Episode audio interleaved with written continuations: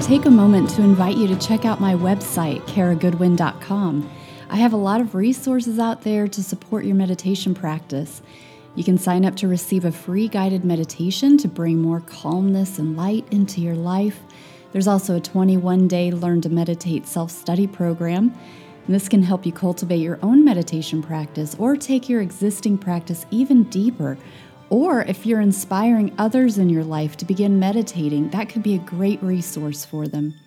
There are also recorded workshops that Michael Massey and I have collaborated on, which dive into advanced concepts on consciousness. And I'll soon be releasing more offerings to support your growth, including an upcoming retreat later in the year. So please check it out at karagoodwin.com. And thanks for your support and enjoy this episode. Hello, and welcome to the Meditation Conversation. I'm your host, Kara Goodwin. And today I am joined by D. Neil Elliott. So he has a beautiful story of transformation. He is highly educated, had a successful career, an amazing family, but he found himself in a very dark place. And he found a process to revolutionize his perception and lift himself into a state of inner peace, joy, love, and abundance and that is what he wants to bring to others. So I'm really excited to get to listen to his journey and to hear about his his book and his uh, his concepts and steps of how we can all find ourselves in a more peaceful inner state. So, welcome, Neil. What a joy to have you. Oh, thank you so much, Kara. It's a pleasure to be here. So I talked a little bit about your journey, um, but I would love to hear kind of how you found yourself where you are today and all of these concepts that have come to you. Yeah. So, um, you want a short story or a long story? Whatever you feel called to. Um, well, let me give you let me give you context for everything, so it'll be a little longer than short. Okay. Uh, so, so, born in 1960, currently 61, and I live in Canada. A professional engineer with an MBA, and and worked in uh, you know the the corporate world for over 30 years. Uh, three kids, five grandchildren, and um, so with this uh, you know concept so engineer you can immediately think of methodical process oriented mathematical those kinds of things. And um, so my my book explains all of this in detail but uh, essentially you know i kind of i grew up my father passed away when i was five years old i'm the youngest of six and um, so my mom, you know, in 1965, five kids on her or six kids on her own, and had to go out and get a job immediately to be able to support the family. And um, so, anyway, uh, you know, I adopted certain patterns of consciousness, behavior, uh, thinking, and feeling, and uh, responses to life. And we can talk a little bit more about that later. But essentially, uh, in the 90s, so I'd be in my 30s, I wanted to change how I thought. I had, um, you know, kind and considerate with everybody and, and professional. But, you know, I realized that I had, um, you know, not as positive a thinking as I'd like to have. And so I picked up books that we all know about Wayne Dyer, Napoleon Hill, Tony Robbins, Caroline Myss, those kinds of things. And they all had great processes and stuff like that. And they all taught wonderful things but I couldn't shift the way I fundamentally thought. You know, we we embed in our subconscious mind and program it really uh, with um, tools uh, that are of creation, tools of the ego, and um, we adopt those patterns. So when you try and change that stuff that's embedded in your subconscious mind, you're trying to do it consciously and you're using your willpower to do it. But in the end, your ego wins out because it's it's in there. It's, it's like concrete. It's hard to break up. Now I'm talking now from a new perspective, not what I thought about in the 90s. Right. So um, then I went into consulting in 2002, and it all became about work. You know, pleasing clients. If you don't please clients, if you don't deliver, you don't get work. So you know, it all became about that, and I dropped all of the you know kind of uh, reading, uh, spiritual reading. In 2015, I realized that I I had kind of found myself in this really deep, um, despondent uh, depression. And so I picked up some new books issued by similar authors, uh, Wayne Dyer being one of them. And, you know, all new evolution of uh, thinking and new concepts. But again, same process, still trying to follow their processes, change how I thought, couldn't make it happen. So I ended up deciding that, you know, asking questions like, what's in life? Like, why are we here? Because I'm, I'm working hard uh, you know, I'm, I'm doing all the things that I think need to be doing. I'm making a lot of money. I'm spending a lot of money, but I'm just totally miserable. And no one knows about it. We're all actors in our environment. We all can put forward what we want others to see.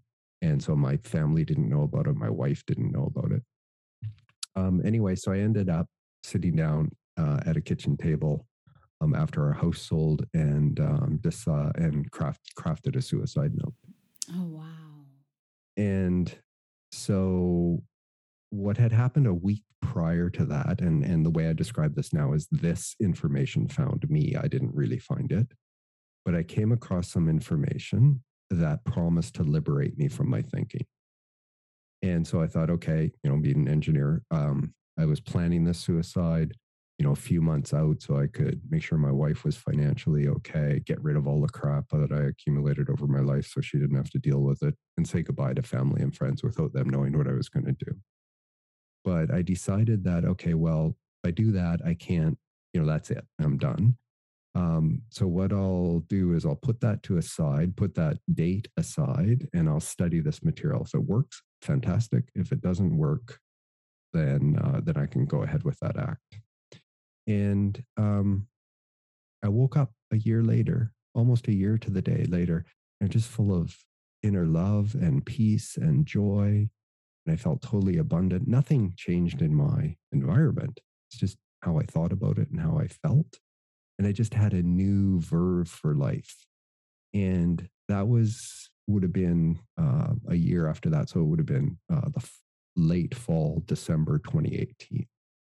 And since then, I've just carried on with this journey and the deepening and the knowledge and the understanding and the connection that I have with the source of our being, whether you want to call it God, Yahweh, Allah, the Tao, whatever you want to call it, um, is just stronger and more uh, and more insightful. And you know, I'm just I'm learning and I'm just opening myself up and and new things are happening in my life and i am and i am not by in any means perfect.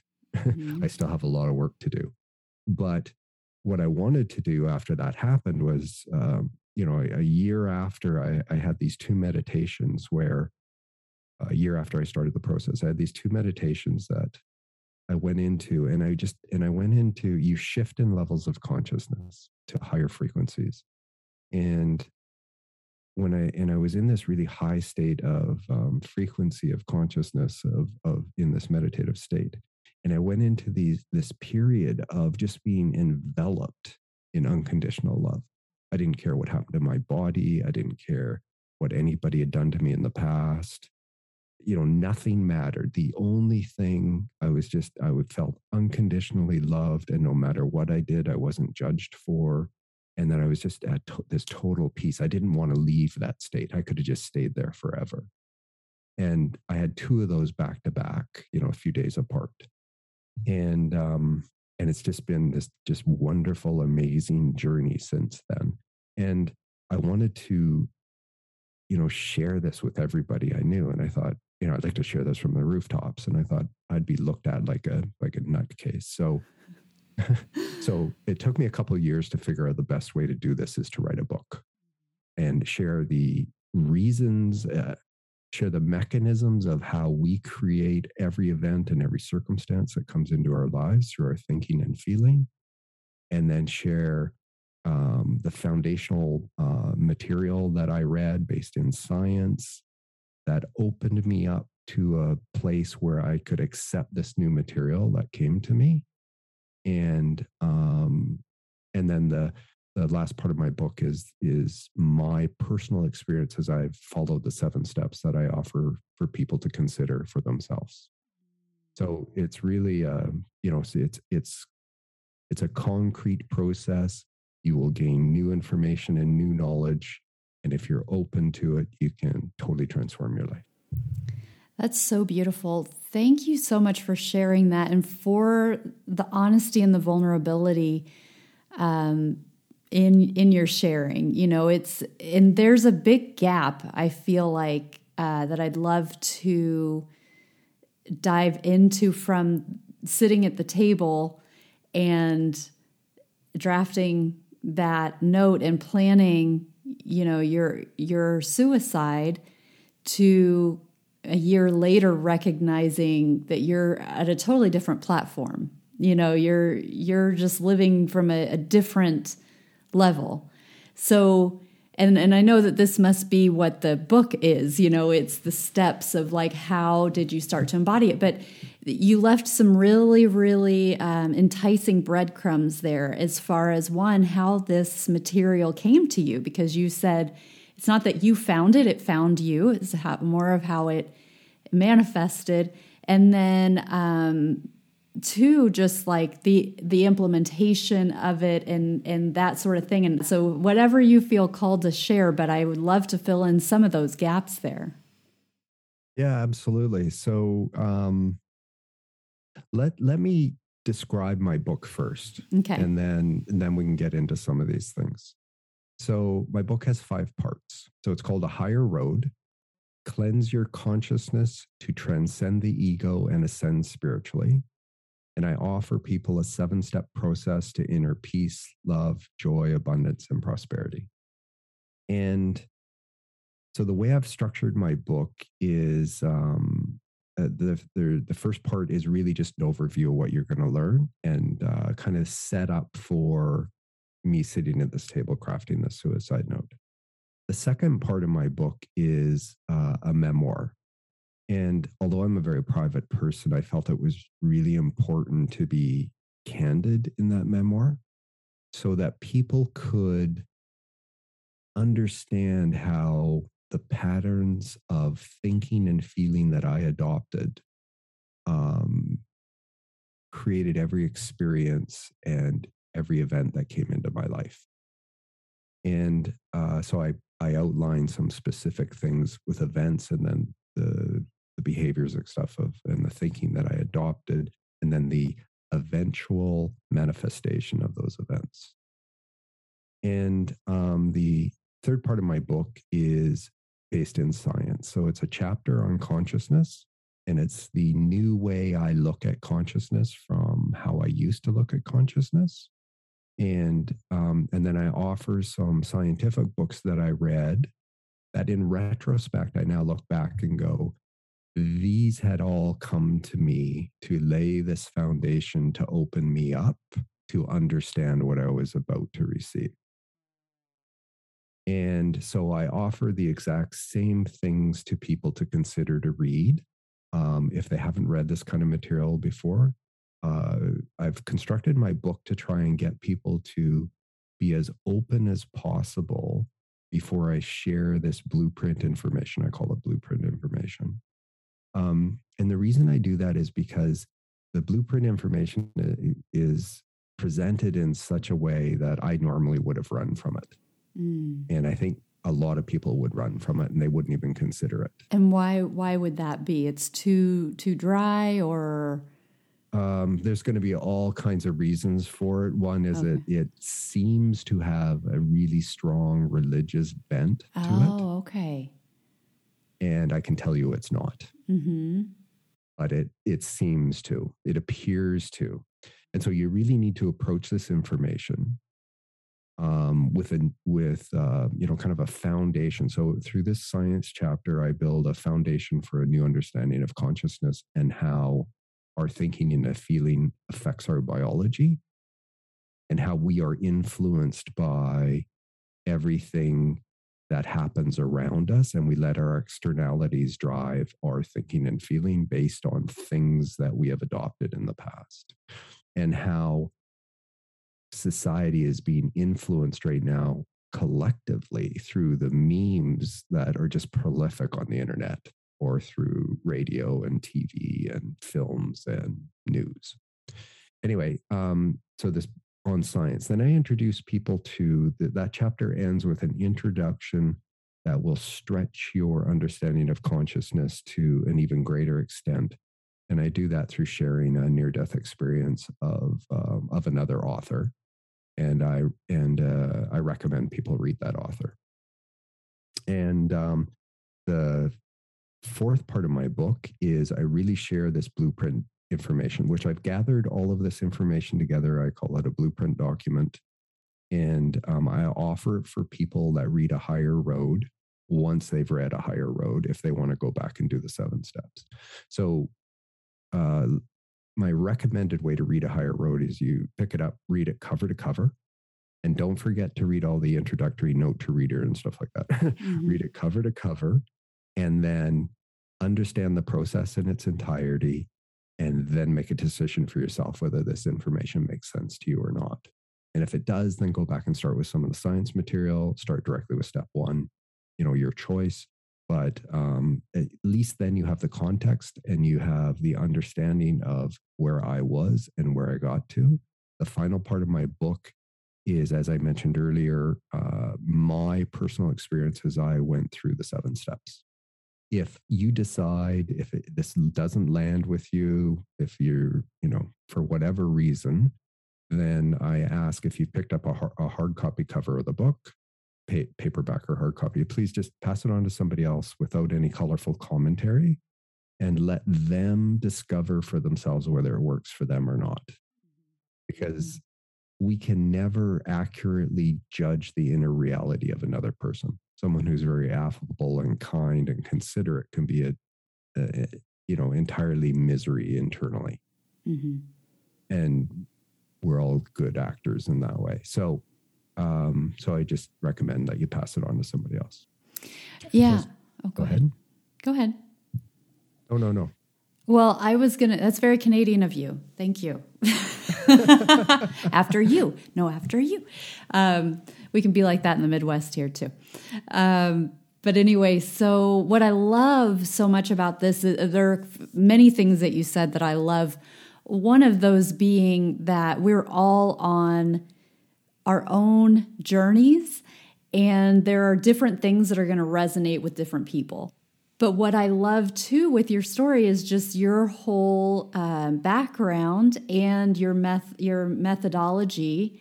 You know you're you have an engineering background you have a very scientific approach you're very practical very grounded and that is going to speak to a certain type of person where inherently there's already going to be a level of trust because it's so grounded. And it's not just like okay well i feel like you know the the you know my guides are telling me this and and I love that stuff too. Like I totally love when people can tune into their guides and they're being directed that way. But there's a whole other group of people who that will not work with. You know it puts a wall up. And when we have people such as yourself who come from such a scientific like um, material world like worked for corporate life and and you know really has a rootedness in science um, that can really help bridge uh, with with certain people. And and I am one of those people. Like I also come from a corporate background. I, I was in in the IT field for many many years um, and so I I have that background and that foundation also, and so th- those are the types of things, especially in the beginning of my kind of awakening to understanding consciousness, understanding energy. Um, those were the types of things that really resonated with me because it was like taking the material world and what I could understand with my five senses, and then just kind of helping me to experience more and more and kind of open up more and more. So it's really uh, a really beneficial approach for uh, for so many people. So I really appreciate that. Uh, so Kara, I'm like this is the this is what happened to me is that um, you know this bridge between spirituality and science. I personally needed something that you know, initially it could be observed, measured, and calculated. And um, so let's talk about a little bit about consciousness and my new concept of consciousness. And, and this is how this science chapter kind of opens. I, er, not really, but um, you know, this is some of the stuff in it. Is um, you know, I used to think that what I thought about was all in my brain. And, uh, you know, the thoughts I had and stuff were things that I had either learned or been exposed to from childhood to adulthood. Uh, and then reinforced through, you know, things that uh, I was exposed to. And of course, I was right and others were wrong. I, I Obviously. Was, this was good. That was bad. you know, that kind Me of stuff. Me too. I'm always right too. yeah. So, um, uh, my concept of consciousness now is like consciousness is not only in our brain, it's in our body and it's all around us. And I see thoughts not only generated in the mind or through the programming of the subconsciousness, but I see thoughts more like a stream that go by my awareness. And I'll pick a thought out of that stream. And if it's something that I like, I will keep it. And what I, what I mean by like is something that's consistent with the way I think. So it might be a denigrating thought or it could be a loving thought. So uh, I pick that out. I take it. I go, oh, I like that one. I'll keep it and I'll mull on it and dwell on it and I'll and I'll reinforce what I already am thinking. If it's a thought I don't like, I just throw it back in the stream and away it goes. Now, the the my concept of consciousness is even beyond that now. But um, the first thing I had to actually understand, and there's an author that I share with people that helped me do this, was that everything that we think is right or wrong, good or bad, true or false, is just a belief. End of story. It's just a belief. And, eh, but in order to change those beliefs, you need to actually be able to change things that you have programmed in your subconscious. So then you need a process to do that. So I needed a process that was going to change how I thought. And in order to do that, you need to be able to do certain things. And that's what this book is about. That's what I lay out for people. But the next thing that I read that I share with people again in a higher road is a book that it described, and it's all based in science and um, grounded with uh, research, is that your what you think about affects the expression of a cell. So um, you can either uh, create uh, have healthy thoughts that promote the well-being of a cell, or if they are not healthy thoughts, they can cause illness in the cell nowadays I'd talk about that that's what you're manifesting. Uh, and then uh, then I read some books and I and I share a couple on neuroplasticity. So used to be that science believed that the brain was, you know, after you've grown, it was at a fixed uh, size and then it atrophied over time. In the 1960s, they discovered that the brain actually, you can rewire your neural pathways and how you think, and you can build new brain cells. I didn't know you could build new brain cells. I was still under the impression, you know, it atrophied over time. Uh, then uh, I read, or I read this author that had this near-death experience. So what's happening is I'm building this foundation of everything is just a belief. Oh, what we think about affects our biology, and we can rewire how we think. Then I read a, a book from a, about a near-death experience about a woman who uh, had suffered from an aggressive form of cancer over a four year period. Um, she uh, got down to the point where she is somewhere between 75 and 90 pounds. She couldn't lift her own head. She's on oxygen 24 hours a day and under constant care. She fell into a coma. Um, they rushed her to the hospital, and the admitting physicians told her husband and family she wouldn't make it through the night. 24 hours later, she woke up and she declared she was going to be totally fine. And within two weeks, they couldn't find a trace of cancer in her body. All of that, again, medically documented. Now, they can't explain it, but it's all medically documented. And the important part of her book, you know, her whole story is good, but the important part of her book is what she described in that 24 hour period. Some of the things that she described were uh, messages she brought back, so to speak, was that, um, you know, we come from love, we return to love uh, we're not judged after death, no matter what we do. Um, and that she felt like she was becoming, she said, um, we're unified after we die, we're all one. And uh, another message was that um, she felt like she was becoming, every time she got tied to what was happening in this uh, material plane, she felt herself expanding and becoming a part of everything. And um, she met uh, her father, who passed away 10 years earlier, and communicated with him. And um, she said that communication was entirely different. It's like she became him. And so what he thought, she thought and she could understand him through that mechanism of communication. I could not understand it, but it was believable. And um, so I read that book. Then this blueprint document showed up. Then I crafted the suicide note because her book, my interpretation for me at the time was her book gave me the green light to commit suicide because I wouldn't be judged after death. I had this nagging Christian doubt, even though I'm agnostic, I had this nagging Christian doubt at the time that if I do something bad or commit suicide, that's it. You know, I'm going to hell. So her light gave me that, her, her book gave me that green light to do that. But what really was happening where all of this books was laying this foundation for me to understand this new information, be open to and curious about without prejudgment this information I was going to receive. And when you read this information, you need to come to this blueprint material exactly as I've described um, curious, open, non judgmental. And as you go through it, you have to not doubt. Doubt creates consciousness barriers that will prevent your learning and will eradicate learning that you've already received.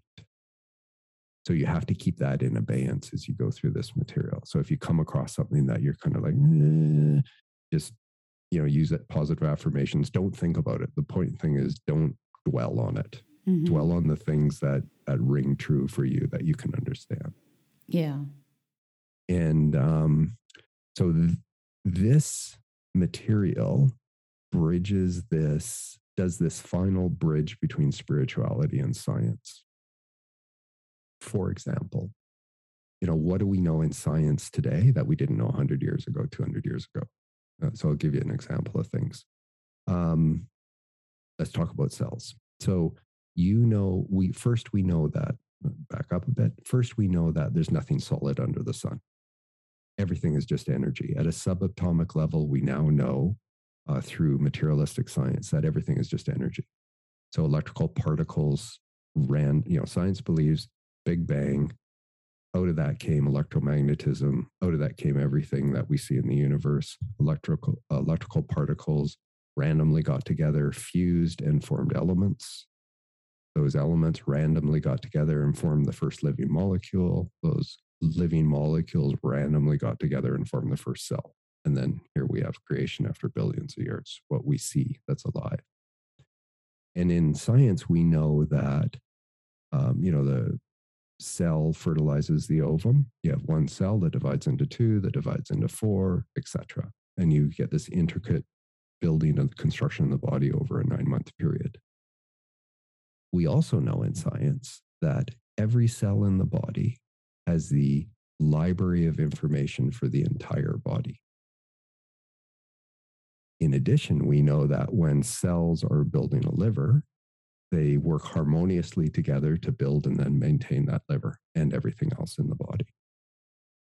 And so the question becomes well, when did consciousness first creep into living material? Is there living, is there consciousness in a cell? Or is it just in the brain, as materialistic science thinks it's about? We think with electrical impulses in our brain, and we feel with magnetic impulses in our nervous system. So when you look at a cell, let's look at one cell and it has a permeable membrane on it. And through that permeable membrane, the cell just discerns that this is nutrition that's going to be good for me and it absorbs it into the membrane.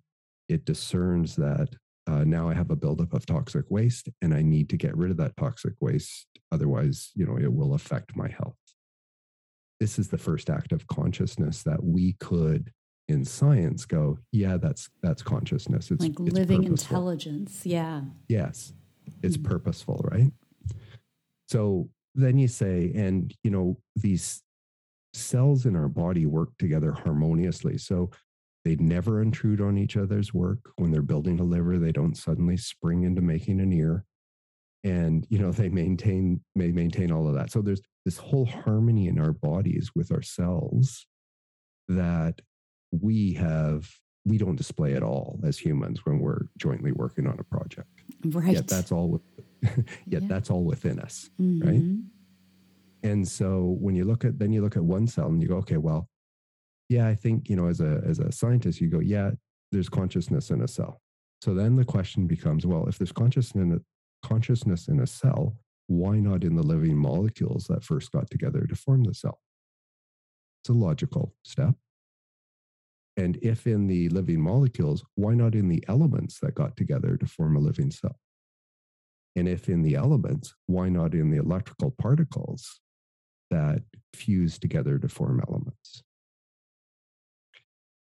You know, you can't escape this kind of logical process without at least saying, yeah, there could be consciousness in all of that.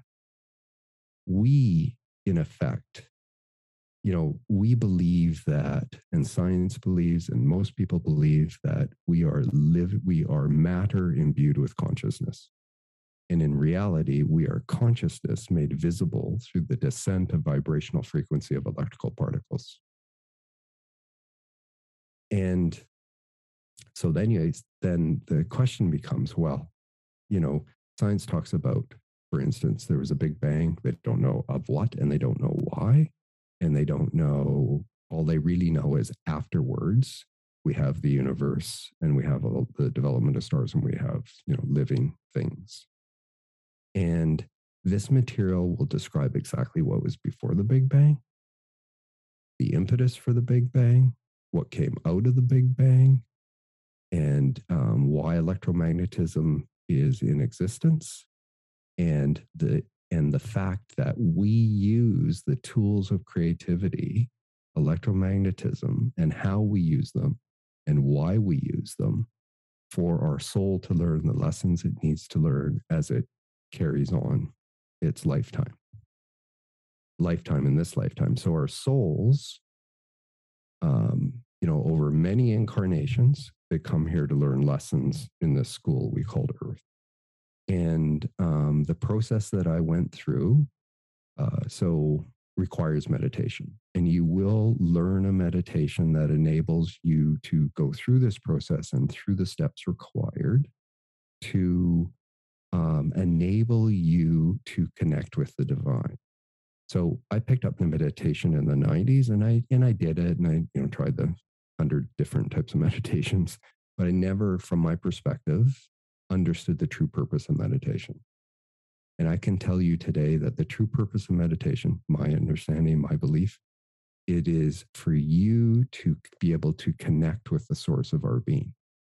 And when you go through a process to connect with the source of your being, you will feel the inflow of, of spiritual energy, um, not only into your head, but through your entire body.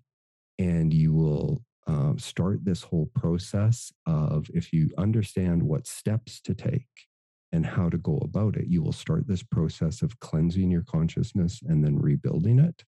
And this is the process required in order to totally transform your life. And mm. when you do, I tell you, you will never look back. Yeah. You just, your life entirely changes. Absolutely. Here, here couple of things that you mentioned really struck me. One being the the non locality of consciousness. You know, you, you started that by talking about how we're used to um, understanding that our thoughts are coming from our brain and that we actually are storing our thoughts and our memories and our feelings also in the body and um, and it's non-local and this is it's just funny that you mention this because this is the third time in 2022 on this podcast that this has come up in different forms. So you have a much more scientific bent. We, I talked about it um, in an episode with somebody named Demetria, and then again with somebody named Teresa. Um, so if listeners are interested in that particular topic, you may want to check those out too, because they're different slants and different kind of points of the same concept. And I love when I keep getting this reinforcement from different directions in my own life that re, reaffirm this point. So I, I love and I want to highlight that that has come up three times in this forum um, in case other people are are intrigued by that. But and and I shared with Demetria too, um, like my own version of experiencing that in in a sort of mystical experience uh, where I was actually recognizing that I was holding different memories and different, um, even people and relationships in certain parts of my body, and I could see what it was stored next to, and really fascinating kind of things. Um, and it brings to mind this concept also that um, that that you can almost shift, where you can shift how you see the brain or even your whole being as a filter. And this is what you were saying but the and i'm so i'm just tweaking the words a little bit with how um how it was so powerful for me a few years ago to i think i read it in a book uh, and it was written by a doctor or something um so again it had like this spiritual or this scientific um slant to it but it was like the research that they had done was suggesting that the brain was more of a, of a filter rather than creating. It's this way that we're interpreting consciousness, you know, and how we're like filtering consciousness and, and intelligence through the brain and through our being rather than and we're and we're filtering thought and everything through our being rather than um, than it being created in there and uh, and so the what you were saying kind of reinforced that as well, which is really beautiful. Um, yeah, and so, oh, go ahead. Yeah, no, please, please. And so, let me um, describe something a little bit more so that you can, um, you know, have a different perspective of of perhaps this as well. So, when so the brain develops at about age five, where it starts to make conscious can make um, discernment and conscious choices. Uh, when we come in as babies, if we've been fortunate enough to be born into a family of means that love us, you know, can care for us and feed us, we're this little um, embodiment of joy. And what we are are we're sponges. We, uh, you know, we learn from our parents. We um, feel their feelings and this starts to shape um, you know kind of our childhood and reinforces or adds to what we've come into uh, from a past life that we need to learn through this um, process of evolution of the soul and um, when we get to five, we start to make our own conscious choices and stuff. We're still being influenced by everything we're educated and learn and all our family and friends. And as we grow from babyhood to adulthood, we think we're becoming versed in the ways of the world. But what we're really doing is we're binding down our soul in our ego and shutting our connection off, our soul's connection to the divine. The behaviors and patterns that we develop in terms of our thinking um, the ego is a tool of creativity in order to attract to us experiences in our lives so that we learn the lessons that it needs to learn.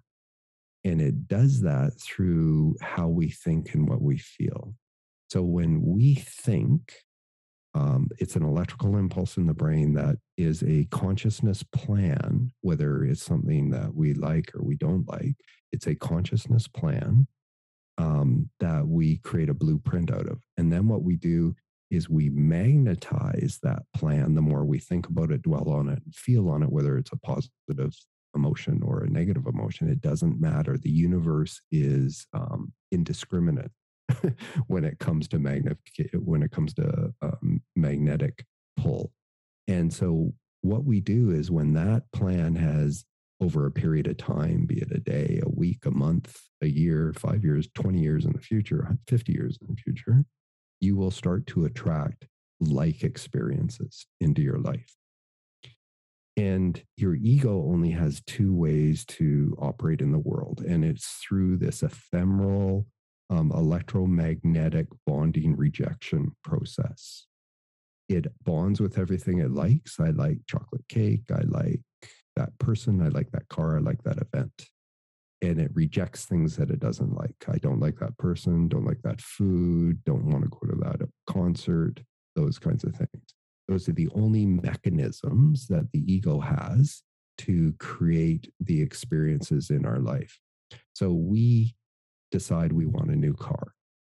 Oh, I want a new car and I really want that car. So we go out, we earn money, we get a new car, and we're really happy because you know we just got the car that we wanted. And so we're really joyful.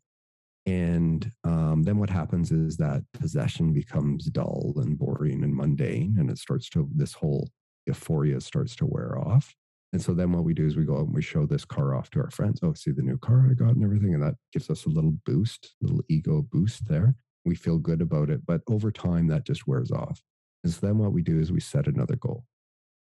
And our soul is always trying to return to the unconditional love from which it came.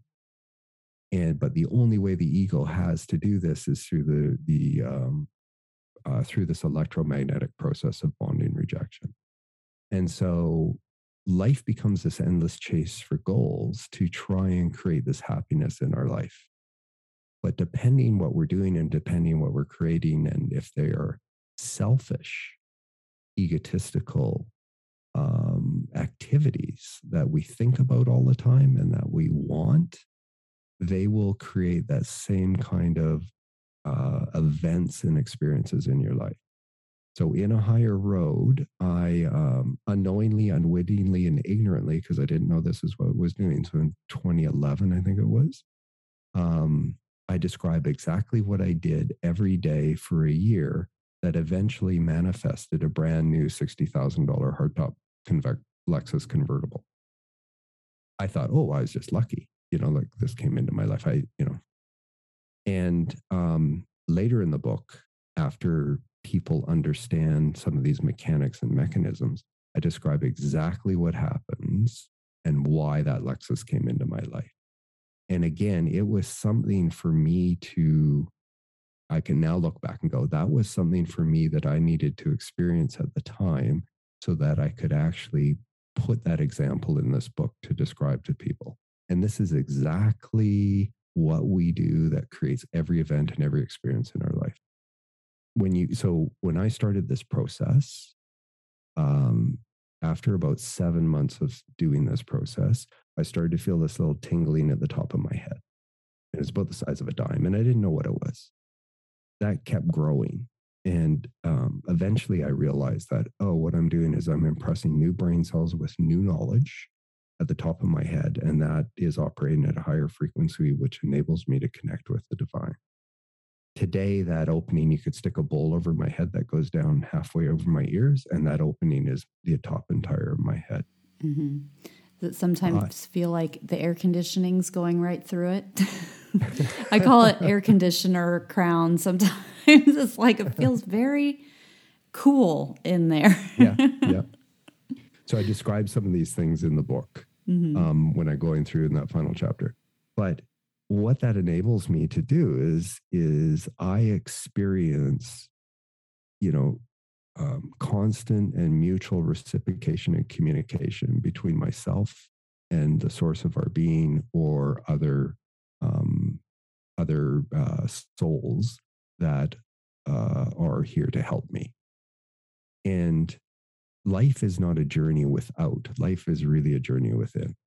And until we wake up to the fact of what we're doing to ourselves through these mechanisms, we will continue to do it to ourselves. And, um, you know, I look at my life now and I'm all the things I did, which, you know, I considered people did as, uh, you know, horrible to me or, you know, been treated badly. I no longer look at it that way. These are all things that are expressions of the ego. When I look at a person today, I see a soul that's in them that's equal to mine, that is unconditional love. and that anything that they may be doing, which I might consider to be reprehensible, which um, you know, I no longer judge. I just recognize that's what's going on. It is really just the expression of their ego and it's their journey to the light. Yeah, that's beautiful. Thank you for that. And and I, I want to reiterate too another point that you had early on when you were talking about ways that you suggest that people take the material um, in your book, and you talked about the doubt, and the that goes so parallel with non-judgment, you know, withholding doubt. And you mentioned about how it kind of shuts us down and it it like uh, retracts our uh, the knowledge that we already have had in the past, but it also retracts our energy. It contracts our energy. Um, and it's such an important point, even within uh, a meditation practice, you know, where it's like you actually can experience and feel these visceral things that you're because you're picking up these like subtle sensations but how quickly can we shut those down and be like, oh, it's just my mind? Or, oh, I just, I want it to be like that. So I don't. So I, you know, so that's why I felt that way because I, I, you know, made it up or whatever. And it's this like continuous unfoldment and this stepping out to say, you know, to say yes and just to um, still have discernment, but to give ourselves the chance to really step in to a higher a higher road, a higher level of learning, a deeper awareness, greater wisdom because the more that we give in to doubt of the unfamiliar, the more it, the longer it takes and the more we the more we just close ourselves up.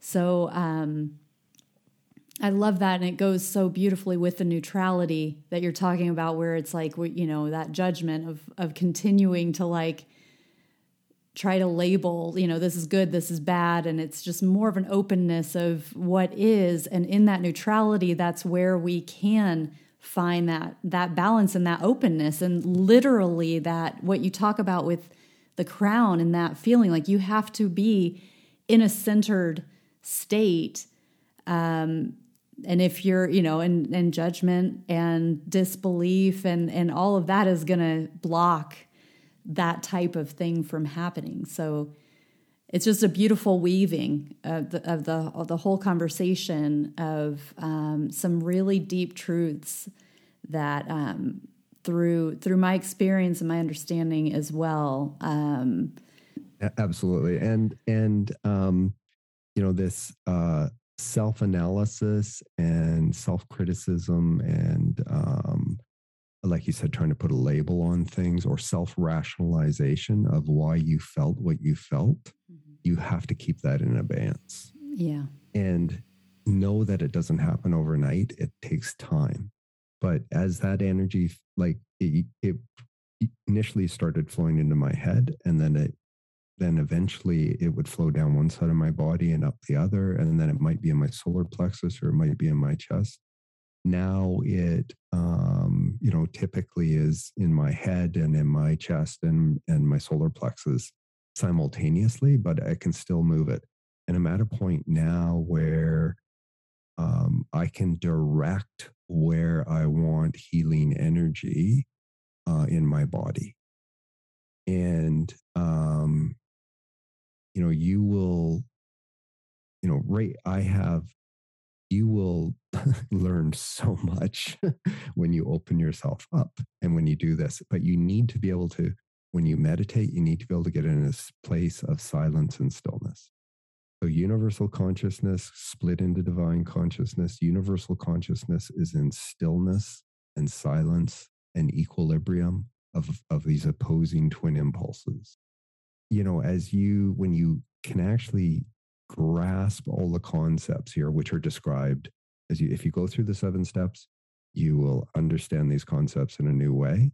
And what you initially learn, you know, in your first month, two months, year of looking at this material and understanding this material, I know from my experience that what I read four years ago and thought I understood, I have a much different understanding of it today. Yeah. Isn't that something? And, it's amazing. It's it's it's not that it has changed, but I have evolved in my understanding. And when you actually feel this inflow of energy and you feel the um, power, the life force energy and the power that comes into you, and you get these moments of insight and inspiration, you will know that what you know is true. And mm-hmm. when that happens, your your faith is unshakable. Doesn't matter what anybody says to me. Well, because it's not, it, it starts to be uh, more than belief. It's experience. It's it's a truth that. Yeah, I mean, you talk about near death experiences. That's one of my favorite things about those is that you can have, uh, you know, you have people who have been entrenched in dogma of religion and then have a near death experience and they that completely washes away and they know this new truth and it's unshakable and it doesn't mm-hmm. line up with the the doctrine that they have accepted their whole life you know? Yeah. Because it's experience. It's like you can't you can't take that away from me. You can't shake me of that. I know what i i know what i know and i know the truth of it and it doesn't matter what somebody else tells me. Um and it's just and and we don't need necessarily a near death experience to be able to get to a level of inner knowing as well. So I so appreciate what you're doing in um, really giving this grounded and practical um, these methods to help people to open themselves up more and more to that that which is within them it's so important and it's it's a beautiful beautiful blessing so thank you so much um, how can people find out more about you neil and where they can get your book? Yeah uh, so the book again is a higher road cleanse your consciousness to transcend the ego and ascend spiritually a seven step process to inner peace joy love abundance and prosperity. My website uh, or my the author name is d. Neil elliott. Uh, the D is just first initial to differentiate me as an author and on the internet. The website is dneilelliott.com. So it's D N E I L E L L I O T T.com. The book's available on Amazon in hardcover, trade paperback, or um, ebook. It's available in all your favorite ebook forms Kindle app, Nook, Nook Kobo, and it's also available in bookstores globally. Wonderful. Well, what a blessing to have you here. Thank you so much. Thank you so much, Kara. It's been a pleasure having a conversation with you. Thank you. Please share this episode. I appreciate your support, rating, reviewing, and sharing. So, thank you again for listening, and I look forward to the next meditation conversation.